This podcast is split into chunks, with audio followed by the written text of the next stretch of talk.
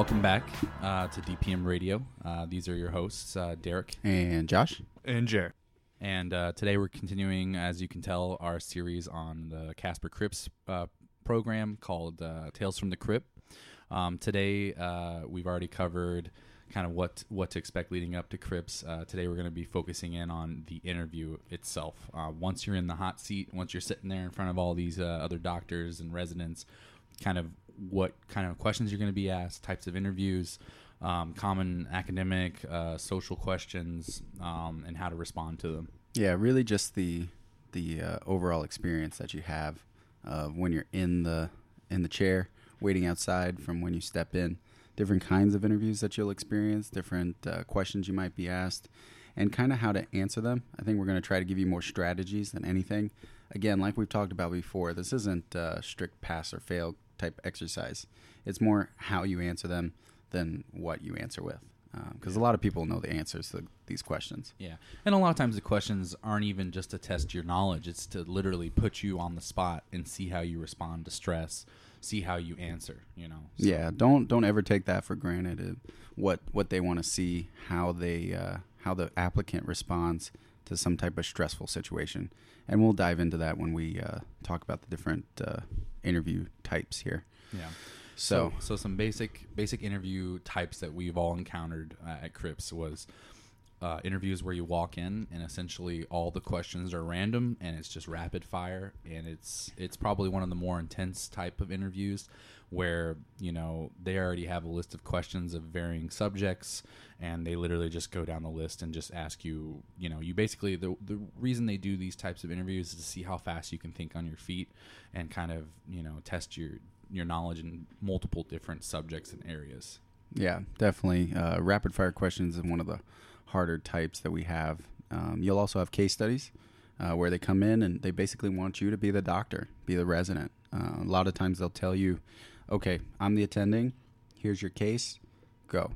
And then tell me what you want, step by step. Yeah, how are you going to work this patient up? Exactly. What X-rays you're going to order, labs, imaging, um, surgery, what you want to do, um, if it's a surgical patient, um, that sort of thing. Yeah, and in in each of these scenarios, these could be either in a group. Uh, you could be in the room with multiple students. I know Jer has some experience with that, and so does Derek. I, I didn't personally.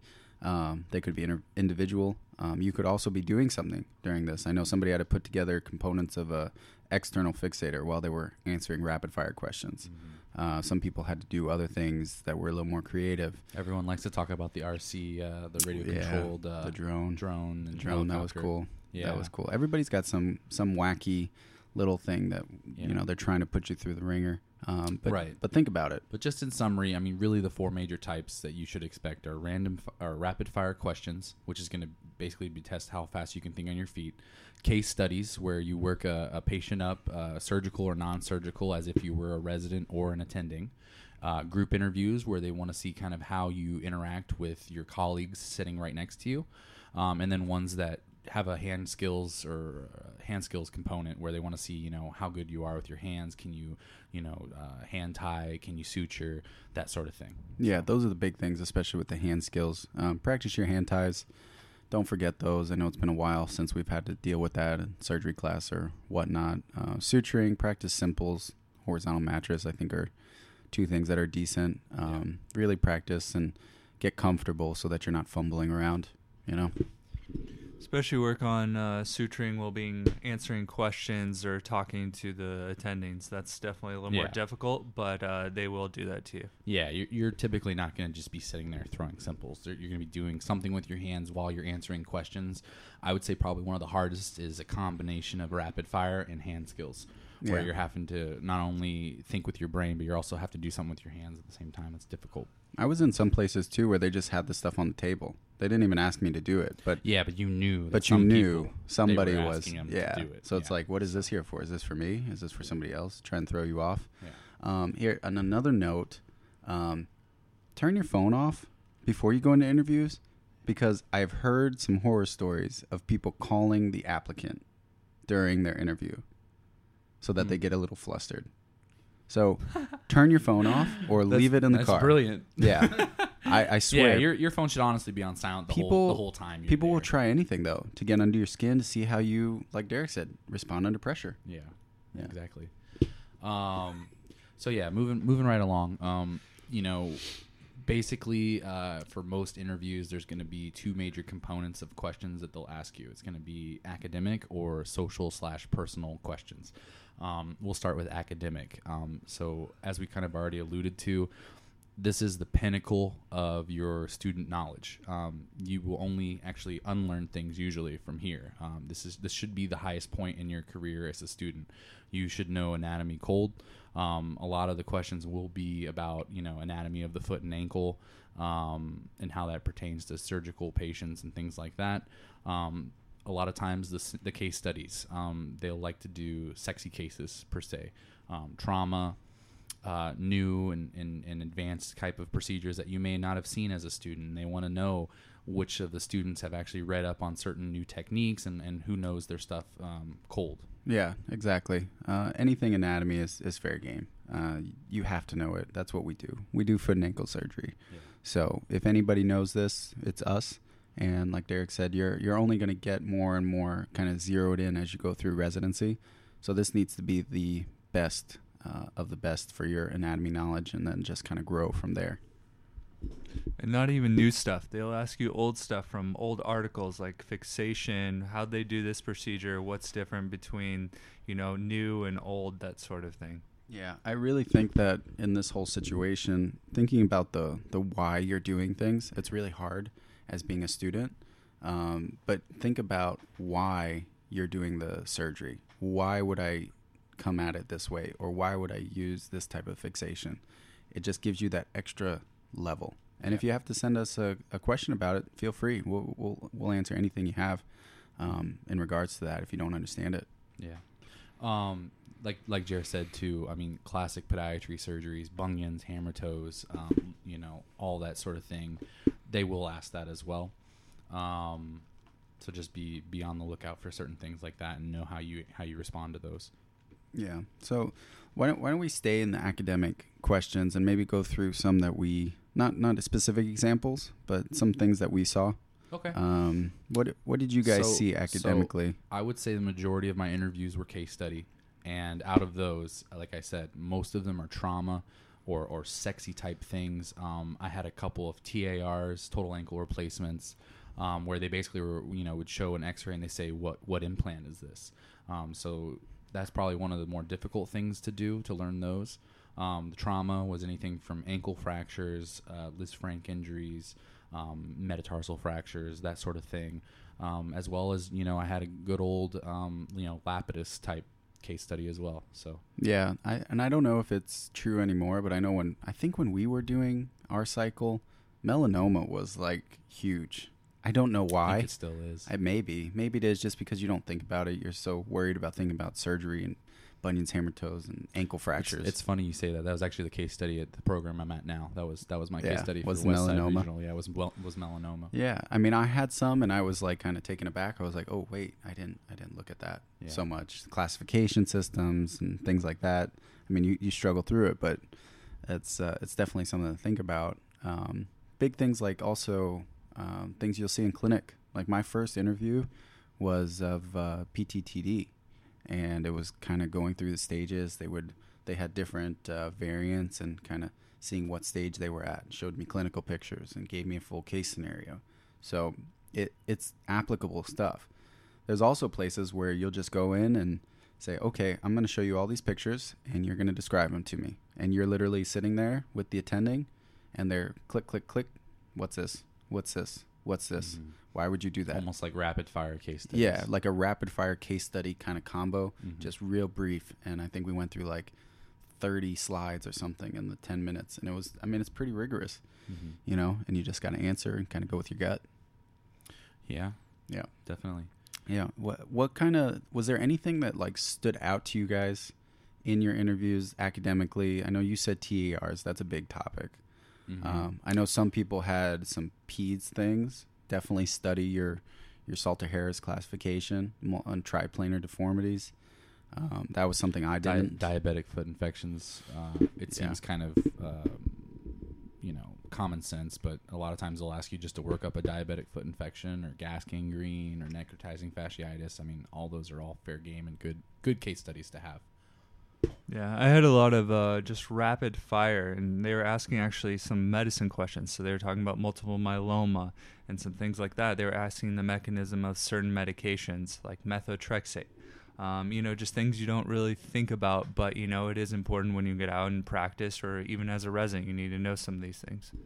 Yeah, and, and with these academic questions, they're really trying to see that you are starting to think like a resident and not so much as a student anymore. Um, so Yeah, that's- the, the, that's the difficult. have. Yeah, That's really hard is to make that transition, and hopefully uh, we can shed some light on that as as far as being a resident. You know, it's uh, it's more making a plan for yourself, thinking about why you're doing this. You know, it's not just answering the question because it's not cookie cutter. It's not. and and these and unfortunately the rapid fire ones i think what makes them hard to prepare for is they're so random and variable that it really is hard to go over every possible rapid fire question but these case studies on the other hand you know i mean i would say 20 30 different case studies total are possible i mean they're they're all big big podiatry things that you should just know how to work up from point a to point b and, and so on you know Yeah, I would say starting off definitely forefoot stuff. So anything is fair game. A bunion surgery from incision to fixation and to closure. radiographic, you know, Yeah. measurements and, and Yeah. pre-op, you know, what kind of surgeries you want. Um, something I wanted to say before I forget is sometimes they'll show you all this information and they want you to say conservative treatments. They don't want you to say I want to operate on this person. So don't don't be fooled into something like that. If they're telling if they're giving you a bunion case study and you're thinking I want to do surgery and all of a sudden by asking questions you find out the patient has peripheral arterial disease, current everyday smoker and is 70 80, you should say conservative. Yeah, you You, should. you know, don't don't don't fall for it. Yeah. Um, maybe let's talk about that real quick. Just a strategy to go about a case study. I, I think that's a good, thing to good have. idea. So so typically these case studies will start with uh, a picture of the foot or an X-ray, and based off of that, you kind of have to determine where we're going with this. A lot of times they won't really start your case study with let's do a case study on this bunion or this ankle fracture. They'll Mhm. just say they'll throw an X-ray up. And, and they say, read this X-ray. Yeah, what's, they- what's the diagnosis? What's going on here? They'll show you a picture and then kind of kind of want you to expand on the uh, the whole process that you're you're thinking about. Yeah. Yeah. And and uh, Jared's bringing out a good point here. You know, when they throw an X-ray up, you know, whether it's a AP or lateral or some other advanced, you know, image, a lot of times, you know, it's not bad form or practice to just ask for additional views because a lot of times programs have multiple views and they want you to sit there on that first image and be stumped. So it's it's definitely won't hurt you at all. It shows that you're thinking about you know the whole thing and you want to see multiple views so that you can form a better diagnosis. Also buys you some time. Yeah. Too. And the worst, worst, worst case scenario, they say no. This is the only one. Yeah, and then you move on, yeah. and that's fine. And but ask questions. Yeah. Like it always starts. You, you want to get into a oh, well, dialogue. yeah, you, You want wanna get form a into a dialogue, dialogue. with it, um, but you want to know the history. Sometimes they'll just give you a picture, and you start talking about surgery and what you want to do. And like Derek said, if you didn't do a vascular exam, if you didn't do you know your musculoskeletal and nerve nerve exam, you got to start with all this stuff. It seems trivial, but they want to see that because that's what you're going to be doing in the ER Mhm. and in the the clinic. That's what you're going to be doing is working up these patients. So really sit down and what I would say is have have a uh, process, right? A little bullet for yourself. Start if they give you an X-ray or anything else, you ask for more views. Then you go into your physical exam, whatever that is. It's very quick. You know, vascular studies, uh, dermatology, neur- neurology, MRI, CT, MRI, depending yeah. on what you're dealing with. Yeah. I mean, maybe even something like a nuclear medicine bone scan, you know. But just just be familiar with multiple imaging modalities and when when to order what. Um, you know. Yeah, that's, these that's are very important. these are your tools, right? Those are those things are your tools to to decipher what you're looking at. You know, not every situation are you going to get an MRI, a CT, and everything else under the sun. That's not what they're looking for. Right. So so let's talk real quick. So they throw the they throw the X-ray up, and you have no idea what the problem is. don't be afraid to sit there for a couple seconds and really look at the image and this should be this should all be like muscle memory to you at this point from all of your practice in school you know go through every bone they're showing you think think about it. Why are they showing me this this angle? Am i looking at an ankle film? Am i looking at a foot film? Is this a lateral? What bones can i see on a lateral x-ray? You know think about why they're showing you this particular image. If they're showing you an ankle it's probably ankle pathology versus you know foot. Um, so just really, really use what they give you, and like I said, you know, always ask for additional views. You'd be surprised how many of them have multiple views that they that they're willing to give you. Um, you know, next step, labs. You know, if if the if the scenario requires some sort of specific labs like white blood cell count, um, hemoglobin A1C, that sort of thing. Know know the normal values and know what what you want to order. I mean, again, this all goes back to thinking like a resident and not like a student. You know, in in the real world, no one's going to tell you what to order. No one's going to you you have to just know what you want based on the scenario. Yeah, it's on you. It's on you in that situation. And you can think about the weird things. I know a lot of people will look up new lab values and and, and that's fine. That's and, fine. You know, all those other things. That's fine. Like Derek said, if you want, you can maybe impress somebody by saying you're up on the recent literature, medicine wise. But if you don't know it, that's okay. But definitely have something that you can go back to if it's a diabetic foot case. Are you getting ESRs? Are you getting CRPs? And why? Why are you getting them? Which one? Because you answer that question, you're opening yourself up now to saying, okay, which one is longer? Which one is shorter? Which one's for acute? Yeah. You know?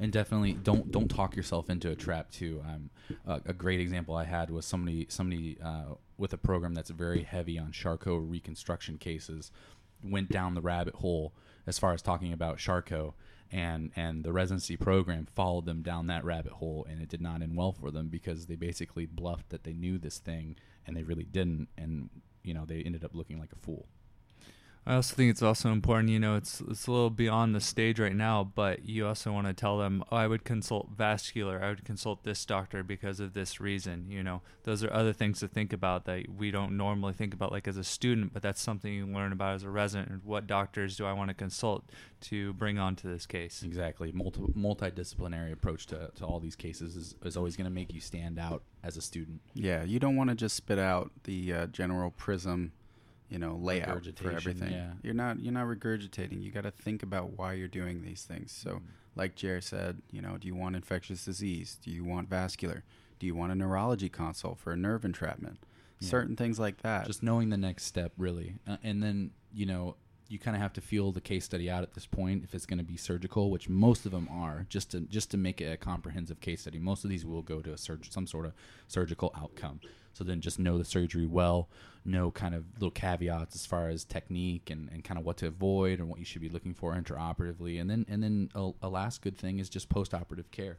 How, how are you going to go about caring for this patient after the surgery? Um, yeah. Those will all make you stand out really, really well. Yeah, absolutely. You have to have the full picture of what you're what you're talking about. So in in the academic setting, um, you're taking the knowledge that you have and applying it, right? You're using it in some type of way to get the desired result that the attending and the residents are looking for. And don't be afraid to ask for other things, like they said, if there's more images or more tests.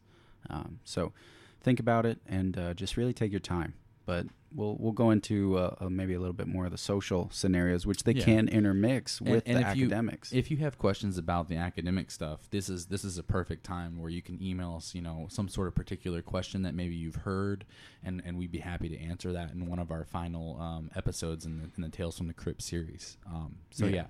Personal and social scenarios. Um, this is a huge one um, because mo- for the most part, most people are going to get through the the academic side fairly okay. Um, most of the time, they're fairly even on a lot of that stuff.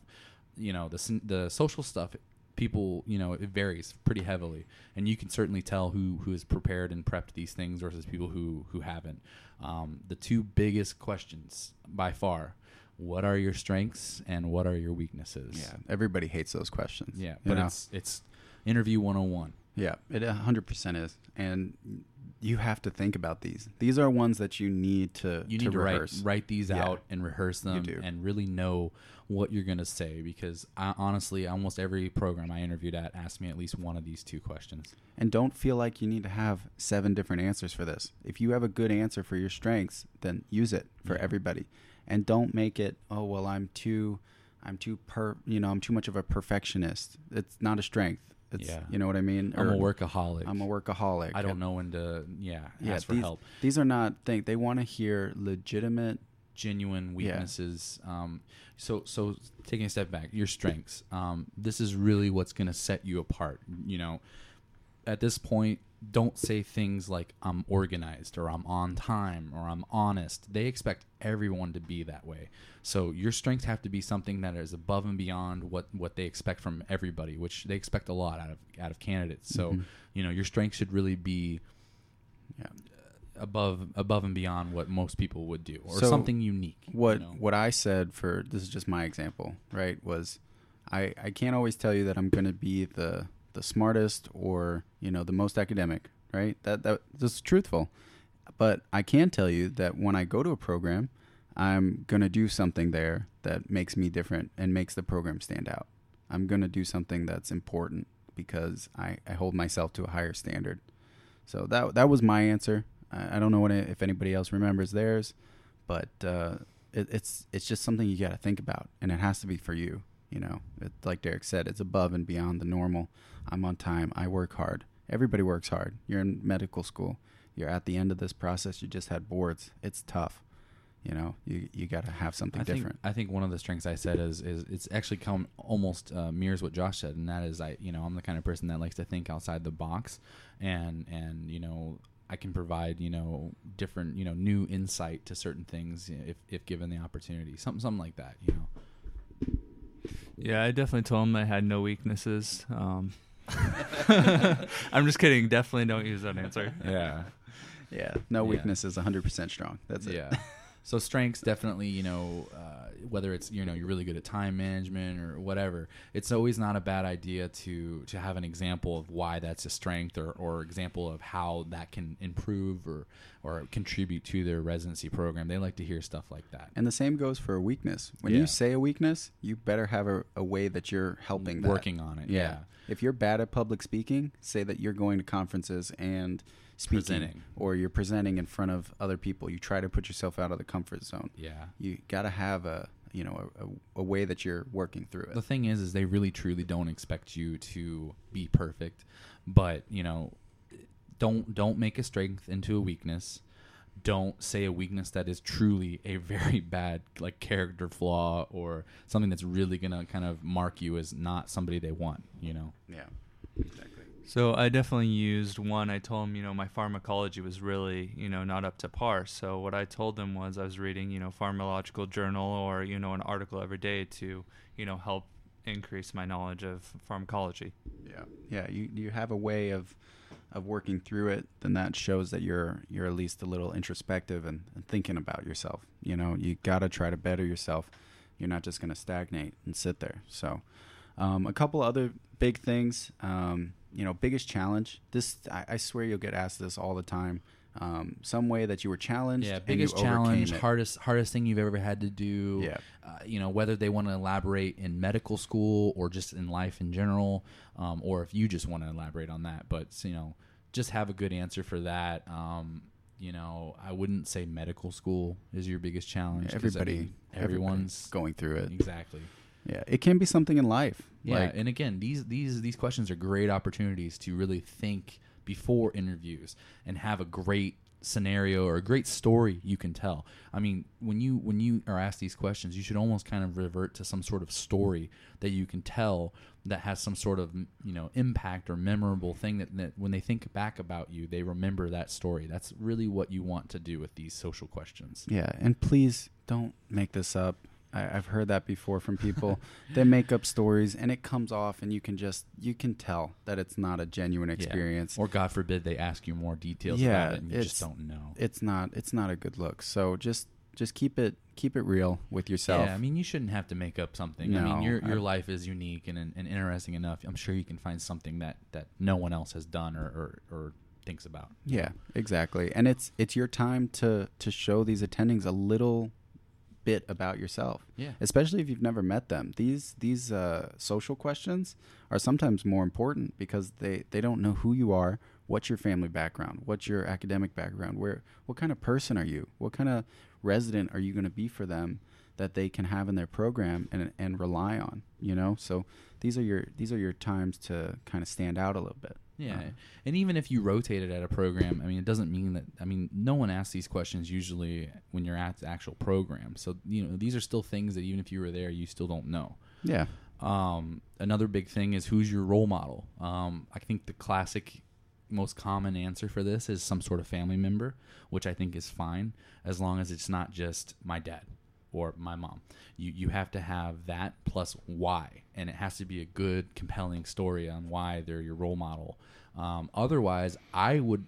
My advice is I wouldn't say a family member or a friend or whatever. I would say somebody, you know, well known in the public eye. Yeah, you had a Um, good answer for yeah, yours. I was I was asked, you know, role model, and I said Elon Musk because he's an entrepreneur and he's not afraid of public opinion and he kind of just does what he wants to do without any you know worry. And, and I said that's amendable and respectable, and that's why he's my role model. And the program I said that to absolutely love that answer. So, you know, just just think outside the box um, and have a good have a good role model and why they're your role model. Um, Yeah, definitely, definitely have a reason why. Um, you know, the next one you'll get asked, uh, of course, is why podiatry and why this program. Everybody has answers for those, um, especially why podiatry. You know, you tell them a little bit about your story. I don't, I don't know many people, you know, that haven't had some type of experience in the allopathic or osteopathic cycle and just gone through life thinking, okay, what am I going to be doing? You know, how did I get into podiatry? You know, was your family there? Was somebody shadowed? What Yeah. happened? I you know a lot of people in medicine in general have a have a parent who is in the same field or is in medicine in general. That's always a good fallback answer. Um, that being said, honestly, if you can find another reason besides oh my dad's a podiatrist or my mom's a podiatrist, I think you'll be better off when you get that question. Seems like you just kind of fell into it. Yeah, it seems like you're almost kind of just name dropping, or you know, you're just following in your in your parents' footsteps. I mean, they want somebody who's kind of, you know, doing their own thing, and not because it's family, just because you want to do it and want to be there. Yeah, I think that if if you do have a family member in medicine, the try to find something that attracted you to podiatry or attracted you to the specific program. You know, bring it back around. Don't just say, "Well, my dad's a podiatrist and I've always been in his office, so I guess I just do that."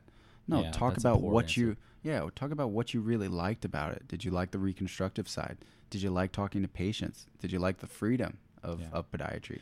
my my answer for this has always been I like I, I always started out with saying I'm I get burned out easily on on doing the same thing over and over and the one unique thing about podiatry is is you don't essentially do the same thing over and over you know you treat all walks of life you treat all ages peds to, to elderly you see all sorts of things uh, whether it's dermatology uh, wound care surgery, reconstructive, trauma. I mean, the list goes on. Sports medicine, you know, the list goes on and on. Um, so it keeps everything fresh, and that's what I enjoyed the most about it. Is you treat literally all age groups and, and multiple different subsets of specialties as a podiatrist. Yeah, and I, I think the reason why I mentioned the why podiatry question and the why this program in in the same breath is that they go together, right?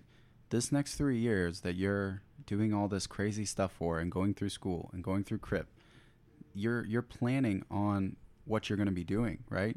If you go somewhere and they're just doing reconstructive surgery and that's not what you want to do, then then you're doing yourself a disservice. So you find a place that you like that really excites you about the field and you go towards that and you're you know kind of gravitating towards and, and and be careful kind of with this why this program um you know they want to make sure that you know what the program does majority wise as far as cases and, and kind of how it's set up this is really important to read up on if you've never rotated at this program or you know you're just interviewing with them you know they want to make sure that you've actually done your research on on them as well and and for example you know if the program mostly does forefoot procedures and you say how much you love to do you know ankle fractures or, t- or total ankle Yeah. replacements and they do none a year they're gonna say this. They're this gonna be like, "It's not the place for you." This isn't a good match for you. Yeah. So just just make sure you know your audience for And that for that I- question. I think that in in this whole situation in interviews, it's always good, from what I've been told, to turn turn the questions back onto the program. Ask them questions. Don't you don't just want to be the ones as one sided. They're just asking you questions, you're answering. Get involved in the conversation. Create a dialogue, you know, with them. That oh, you know, I was at your program and I saw this and I. I really like the way you did this, but have you ever done this before? Or I've read this. Have you ever seen that? What do you guys think about this? Mhm. Now don't don't you know go on and on about what they need to be doing or if it's something different you know the director's been doing for a long time because that's not, that's not going to end well. Yeah. But but try to try to get involved in a dialogue so it's not just you should you should kind of know what the program likes to do, Yeah. especially what the director is it mostly does. Is very if, if they're in. published, you should know kind of what they like to write the research about, and and if you can you know if you can drop you know information about their their literature that they've written, you know it's going to make you look better and look, make you look more interested in the program. yeah absolutely you got to be prepared Mhm. you have to be prepared and uh, that's hard for the programs that you weren't at especially It you know is. You got to put the time in for those programs if you if you actually are going to try to seriously go there. Yeah, and that if that means talking to somebody, you know, that wa that has rotated there and seeing what they saw their month, or talking to one of the residents, Or getting in you- touch with them. If you can, just visit. That's Yeah. another good way too. It shows you're interested. yeah, definitely visiting. Yeah. I mean, that's that's huge in That's this how whole Josh game. got this. That's how Josh got this program. Yeah, I basically didn't give them a here. choice. I, I visited like eight times. I visited every month, hundred percent. This was this was my first rotation here at Westside, and that's I made up my mind. That's where I wanted to go, and uh, I pretty much just came here every month, and I, I enjoyed it, and I still do. So, um, come to visit. But yeah, definitely be prepared. Yeah. Next next social question that you'll get a lot of is like, what are your professional goals? And and of course the where do you see yourself in five years? Um, this is a fairly straightforward question. You just gotta basically think about what you want to, you know, what you're gonna say. Um, whether that's you want to, you know, be in private practice, you want to be in a multi-specialty group, you want to be with ortho group, you want to be a director or you know faculty at one of the schools. I mean, all that sort of thing you should you should kind of have in the back of your mind as far as you know where you want to where you want to be in five years and, and this isn't even just good interview advice this is just good advice in general 'Cause you should have a you should have a long-term goal and long-term plan that you're working towards always Yeah, you got to see some kind of uh, light at the end of the tunnel here. Exactly. You know, definitely something. Um, and we don't expect you to know, you know, what, why, what are the benefits of working in a multi-specialty group or working in just a pure podiatry group. You know, it doesn't, it doesn't need to be that in depth, but you, you need to know again a little bit why. You know, do you want to start your own thing? where you want to be location is important too Yeah. because you know i know that josh i think had this question about you know he was interviewing with a program in a different state from where the rest of the programs he was interviewing at and they said why this state why Yeah. texas or whatever Yeah, exactly. So- They want to they want to know. They'll be like, "Well, wait, you're from Florida or Georgia. Why are you interviewing here? Do you have any family here? What brought you here? Yeah. Why? So you need to have a good answer for that, whether it's, you know, you have family there or you enjoy the state and you visited, whatever. Yeah, exactly. I, I think that uh, the professional goals are, are something you'll get. It's also in Prism, so you can see it. And so, uh, you know, moving right along here, um, another thing you want to talk about is if they ask, is your hobbies, um, kind of what you like to do outside of work. Um, this is, you know, they're looking to make sure that you, you know, you enjoy other things besides just just surgery and medicine. A lot of times, students list these on their CV, which I think is fine. Um, they will they'll gravitate towards the interesting ones, whether that's karate or fishing or whatever. They're gonna probably pick the most interesting one on the list. Fishing? Yeah, it's very relaxing. Yes. Have you tried it? Yeah. yeah, Okay, I love fishing. Um, yeah, this was a hard one for me. I really thought this was a hard question because I was I was just like studying all the time. Yeah, and I didn't I didn't really have time to between traveling and studying and fishing. going and yeah a lot of fishing we'll call it and uh, it, I just had to I kind of went with what I what I did on my free time which was like just work out a little bit try not to go crazy but yeah so uh, think about what you what you like or maybe what you would do if you had more free time yeah, that's You know? always good. yeah That's always good. but Derek had a good answer. I mean, Derek likes cars. I'm sure you'll find this Yeah. out in other episodes. We'll probably talk about something relating to it. But Derek loves cars and he likes working on them. He likes, you know, showing us too many pictures about cars and, And just videos. bombarding us with videos and everything. But that actually worked really well to his benefit in this program because our director also loves cars. Yeah. So- Uh, go figure. Go Um, figure. I, I knew a little bit of ba- a little bit of background about Dr. Spinner and that he you know he loved he loved sports cars and and he apparently he used to street race. Did to he pay really? for to pay for school? He street raced on the weekends or some shit. Are you allowed to say that? Yeah. Oh, okay. It's, All right, cool. Hey man. What was he racing? Um, I can't remember some sort of a domestic muscle car back in the day. Yeah. Um, I but just see him me- in like a big GTO, like yeah, like Vin no, Diesel. it wasn't GTO. It was something. I think it might have been like a like a Dodge Dart or something. I don't know. Dart. I don't know. But anyway, Honda Civic. We'll we'll have him come on and he can tell us the story. Um, but anyways, I knew he I knew he had I knew I knew he enjoyed doing that and and was a big avid fan of it. Um, I think at the time he had a Lotus Evora, Yeah, bright yellow um, Lotus. no orange, Orange. but I'm um, colorblind. Sorry. but uh, yeah, so I knew that going into the interview, and you know, the, it came about. They had read my my personal statement where I said I, you know, in my in my downtime, I enjoyed, you know, wrenching on cars basically, and that's that's my release. That's you know, and it's nice too because it, it helps you know keep your hand skills good, and a lot of the stuff that it relates to surgery, you know, screws, bolts, nuts. I mean, Oh, it bolts bolts and and know. nuts. yeah. yeah. So, you know, that was followed up with, well, if you could have any car, what would it be? And I was torn between a brand new Lamborghini and an old Porsche. And for some reason on that day, I said I went with I went with my gut and I said old Porsche. And co- come to find out, I think Dr. Spinner's had like eight different Porsches at, at one point. Uh, Dr. Chussid, one of the other people in the room, also had an old Porsche. So it was kind of the perfect. You never answer. know. You never So you know never where know. it's going to happen. But like that's actually a good point I wanted to talk about. If you can find something that you like that is a hobby that shows that you're working with your hands, that's good. Bead making, Yeah, well, whatever. like mine was uh, mine was making mine was necklaces. Yeah, mine was sculpting and I I really enjoyed it. Josh actually likes knitting, by the way. Yeah. I've actually crocheted all these guys uh, jackets that they're wearing right now. Scarves- Scarves down here in Florida. Yeah, yeah, they they breathe well. So Uh, you should always know Thanks, your, guys. your favorite case um, from from that program um, and why you enjoyed it. Something you learned about it, something unique. Uh, God forbid, maybe a complication that happened that you'd never seen. I mean, just things like that. That But make it positive. Bring course, it bring course. it back to be positive. Don't say, "Oh, well, yeah, that was a really well, tough case and you guys patient didn't die. Yeah. Oh, you guys really screwed that up." well, Uh, favorite journal. Um, you should be familiar with a couple of different journals. Whether you like to read, you know, literature or not, you should have definitely some some literature in the back of your head and what journals you want. NPM News is not a journal. yeah, if or you're get- Podiatry Today, or Podiatry PM Today, News. PM News, yeah. Yeah, be, talking- just just be competent with the big ones. Yeah, peer okay? reviewed. If you want to Yeah. list Foot and Ankle International, uh, JFAS, uh, JBJS, Journal of Bone and Joint Surgery. Yeah. um, those are probably my favorites. Yeah. JAPMA, That's- JAPMA's okay. yeah, for So- medicine. Yeah. Yeah. So just just keep that in mind. Uh, you definitely want to have an idea because you'll get asked it. And last but not least, um, kind of a classic thing to know is Mm. is to have a joke. Yeah. Tell us a joke. Tell us a joke. And this is this is actually kind of a hard question to answer. You you obviously need to have one ready.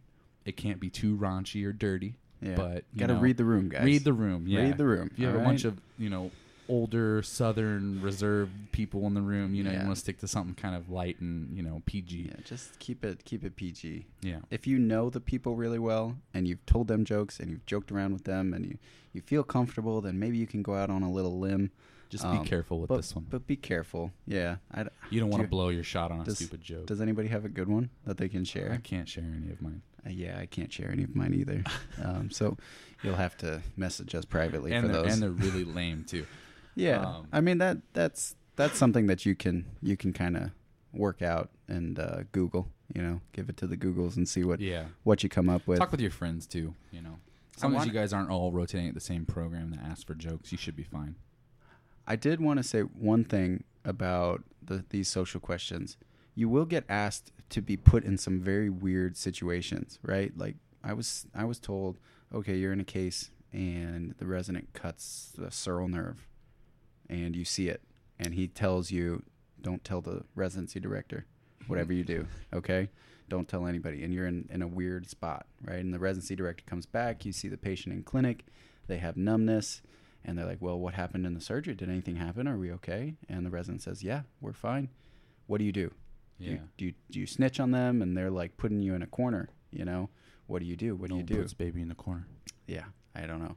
I had the exact same type of scenario. It's like an ethics type question Yeah. where you know you're doing a tarsal tunnel release on the medial ankle and you transect tibial nerve. You try to repair it the best you can, and there's still problems. Um, and the the director tells you to leave it out of the dictation. What do you do? You know, yeah, So I don't. What do you guys think you do? What's the right answer? well, if it's an attending, you can always a good answer is always run it by your director because your director's kind of your your. So you're saying if you're a resident, if you're a resident, you Yeah. run it you run it by your your director. hundred percent. That's the good answer to do. If you're if you're a student, I don't think there's anything wrong in talking to the resident first and seeing like what their what their protocol is, what they're thinking, if they've already talked to the director or whoever was the attending in the case, and if you're just really uncomfortable, you know, I, I mean, talk to them, talk to the attending. Mm-hmm. You know, I, I'm not saying to to call them out, but if you really feel strongly about it and you feel like this is just like this is wrong, they should know. I mean, you got to go to the source and you got to talk to the person that actually did it. So Yeah, just just always stray on the side of being morally sound and, Yeah. and morally ethical, Yeah, and, you and you'll be okay. decision. You'll be okay on these ethical questions. They're usually not too challenging. Um, they just can catch you off guard. you'll get weird questions. I got one Mhm. weird question about like, here I give you five dollars, and you're gonna go to Whole Foods and get me some chocolate milk. Do you give me the change you need, back? You need more money. That's what I said. I said I could. No, he said it was something like I give you five dollars and I want chocolate milk and we're in clinic. Go get me chocolate milk. Do you give me the change back? I was like, well, depends. I could go get you five dollars worth of chocolate milk and not give you any change, or I could go get you, you know, Damn, just a, one carton. It depends that's a what weird you want. question. Yeah, it's weird. Two two really good interview questions that I've heard, and fortunately no one asked me at CRIPs, but that they're just kind of funny. Is one is if you were an animal in the jungle, what animal would you be and why?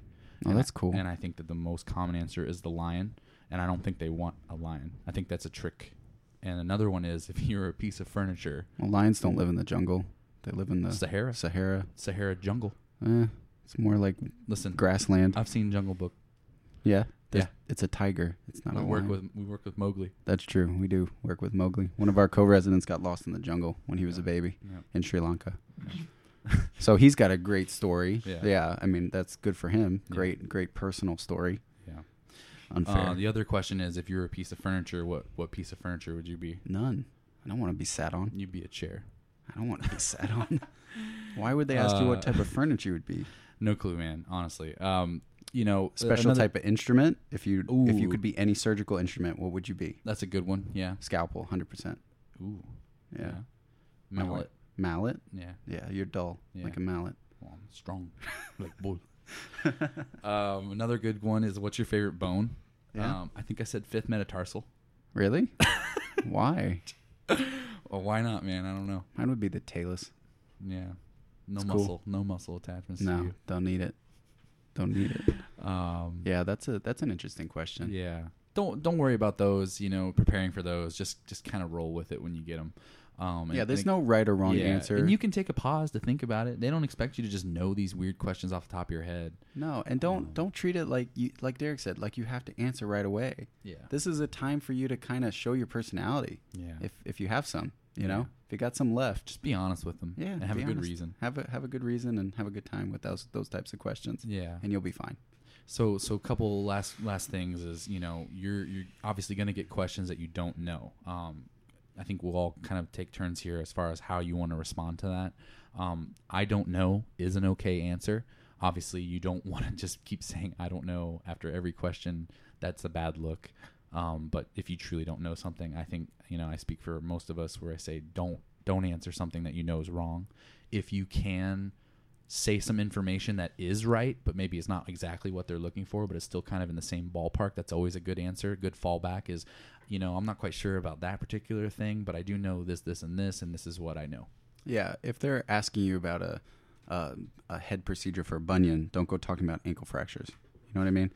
It, keep it keep it in the same realm. If you're not sure, if you just draw a blank, you know, uh, well, I don't know how to fixate this, but I know that AO principles tell me to do this. You know, always find uh, a way to bring it back to something that you know. And if you just flat out don't know, just say, I, you know, I don't know. I, I have to look it up. And if you're gonna look it up, you better get back to them. I would, a hundred percent. I wouldn't say I'd look it up. It's I kind of too late at that point. I well, feel like I think that if you say you're going to look it up in the interview and then you get them an email immediately after, you go find them, you know, and say, "Hey, this is I missed this. This is the answer to the question."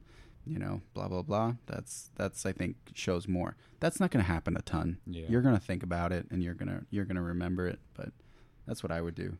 So, what do you think, Jer? Yeah, you got to be 100% honest. You can't make up anything. Um, like Josh and Derek have been saying, just be honest about the answer and try to bring it back to something you do know. And if you do not know it, go ahead and say, I do not know, but this is, you know, go on and say, this is what I do know about it. Yeah, absolutely. You you, you can't uh, can't kind of fool the people in the room.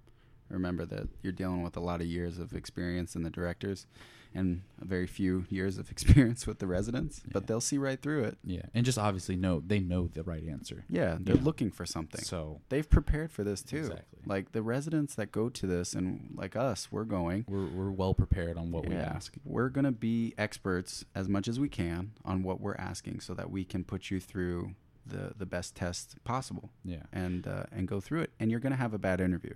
Definitely. Yeah. So just prepare yourself. Um, you know, learn how to recover during an interview, and then after the interview, you know, don't fixate on it. Otherwise, the rest of your interviews that day, or maybe the whole event, are going to be bad. You know, you got to learn to just kind of roll with the punches. You know, let it slide and just keep going. Yeah, think about a bad interview as somebody just gave you answers to questions that you didn't know, right? You have a bad interview and they say, no, it's actually this. Great. Now you know the answer to that question. Now you can take it to another interview and kind of, you know, wow them with your answer because it'll happen. There's only so many ways to skin a cat here. There's only so many ways that you can answer about a met fracture or, or an ankle fracture.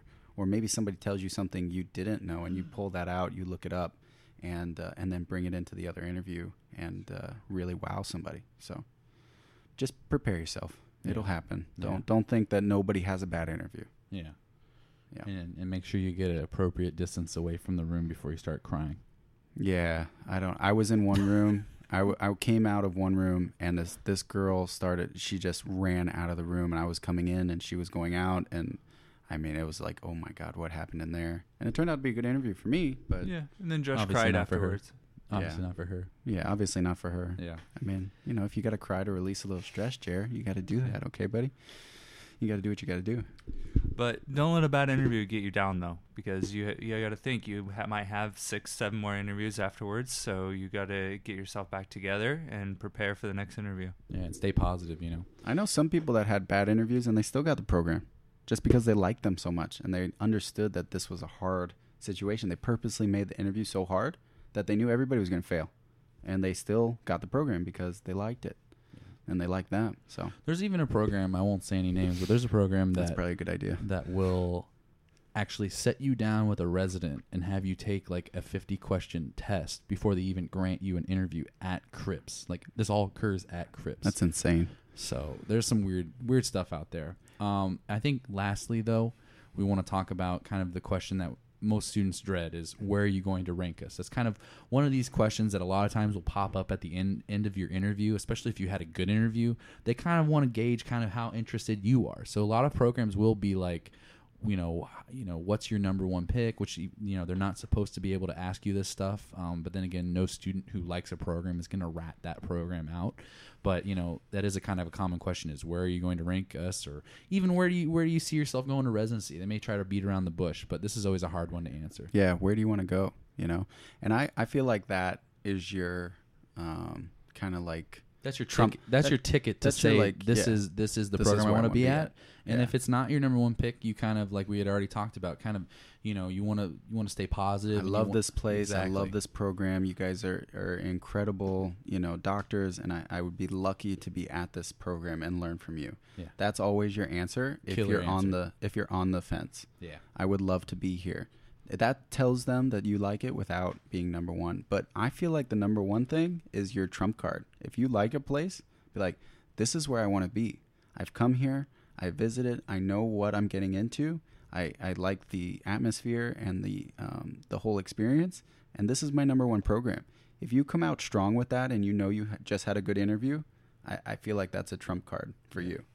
Yeah. But- now, obviously, if you had a bad interview, Yeah, don't probably, probably not a great idea. No, I mean you don't want to get into the we've we've had situations where we've heard stories of people like begging and being like, Mhm. "Oh, I'm so sorry, I'm this and that," and it just you don't want to you don't want to do that. It's Yeah. not it's not a good look for you in in in that way. You know, you just want to kind of end it on a on a decent note. If you've had a bad interview, kind of pull yourself back up.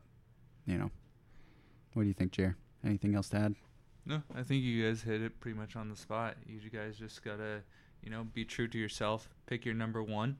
Um, that's for sure. So I had problem picking, you know, between my one and two, who I was gonna rank, and I was just true where I wanted to be, and definitely uh, stay positive if if program asks you what, where you're gonna rank us. Yeah, and we'll we're to talk about uh, rankings and all that Yeah. in uh, future, Future episodes. episodes, Uh, so that I think concludes this nice and long episode here about CRIP. Um, again, email us, follow us. Um, our email is uh, the DPM podcast at gmail.com and follow us at uh, on Castbox, iTunes, and uh, on Facebook. And uh, please send us any questions uh, for Q&A. Hopefully we can have a really good uh, Q&A session uh, coming up here after we get these released and answer any anything that you might be uh, worried about.